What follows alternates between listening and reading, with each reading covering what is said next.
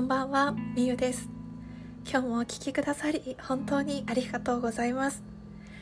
今日はですね、冒頭から申し訳ないのですが、声がすごく出づらい状態の日となっております。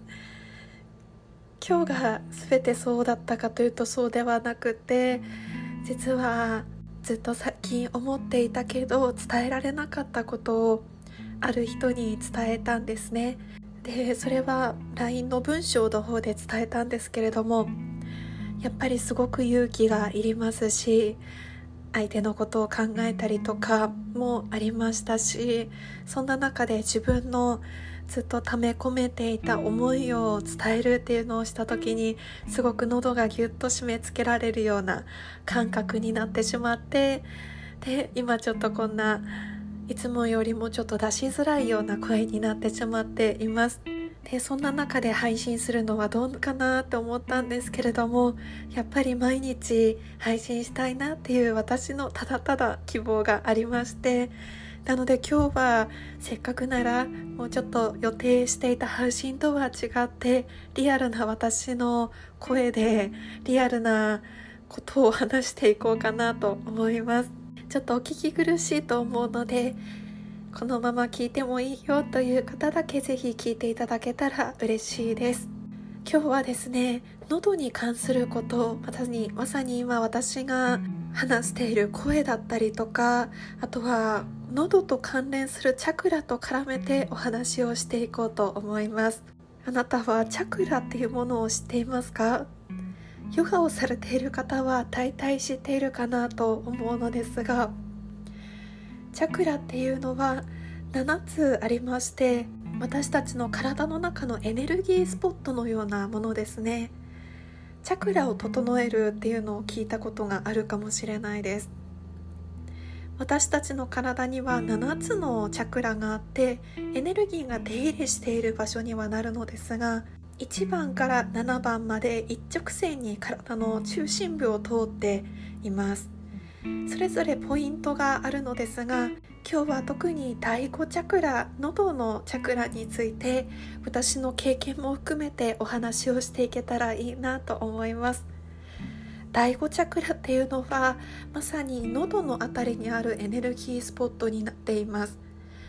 でここは喉を解放することでエネルギーをこう解放したりエネルギーを導くと言われていましてチャクラの色がそれぞれあるのですがこの辺りは青色水色のような色をしています。チャクラを整える方法は歌を歌ったり日記をつけたり何かしらの形で自己表現をすることがいいとされています。ブログとか SNS で発信をしたりとか真実本音を受け入れることもいいとされています。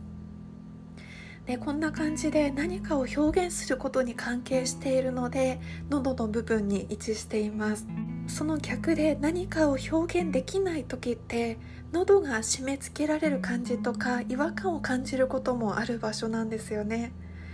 で私はまさに本当にそれを今感じておりまして最近またうまく声が出せない喉がすごく締め付けられる感じがするっていう日々が続いていましてそれってやっぱり自分の本音とか本心を言えなかったりとか言うのをためらったりとか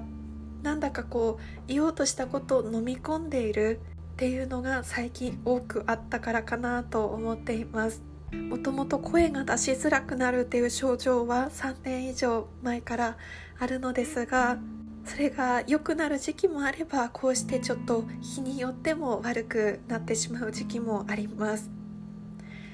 で今日私が感じたのはやっぱり自分の感情とか思いを言えずに過ごしていると喉の辺りってすごく影響されるんだなと思ったんですね。私は日々こうして音声配信とか SNS で思いを発信することはしているのですが特に最近は身近な人に対する思いをなかなか伝えられなかったりとか相手の反応とか言葉をすごく気にして真に受けて刺激を受けて何かを言えないっていうことがあった日々でした。私は勇気を出してそれを相手に伝えてみたのですが声ではなくあのメールの方で伝えたんですね。でも声ではなくてもやっぱりギュッと締め付けられている感覚はありました。私が声が出しづらくなる症状になったことや今日の経験から学んだことは思いを伝えるっていうのはやっぱり大切だなっていうことです。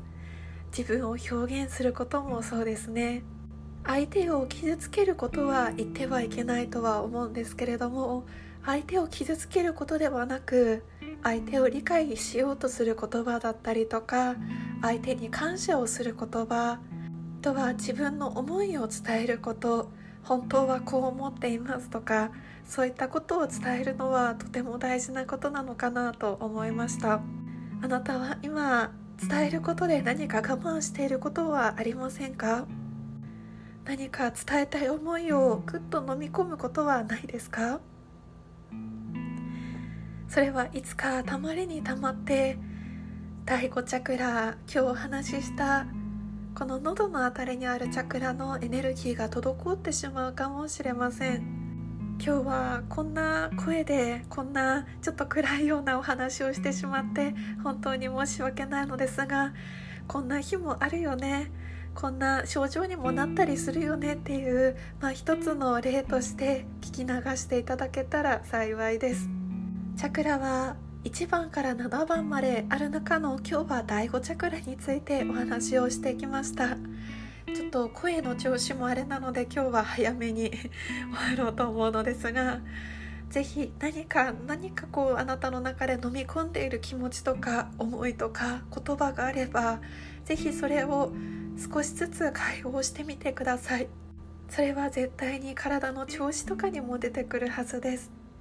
チャクラという言葉を初めて聞いた方は第5チャクラ喉の辺りを意識してこの辺りを大切にして喉を解放してエネルギーを流していきましょ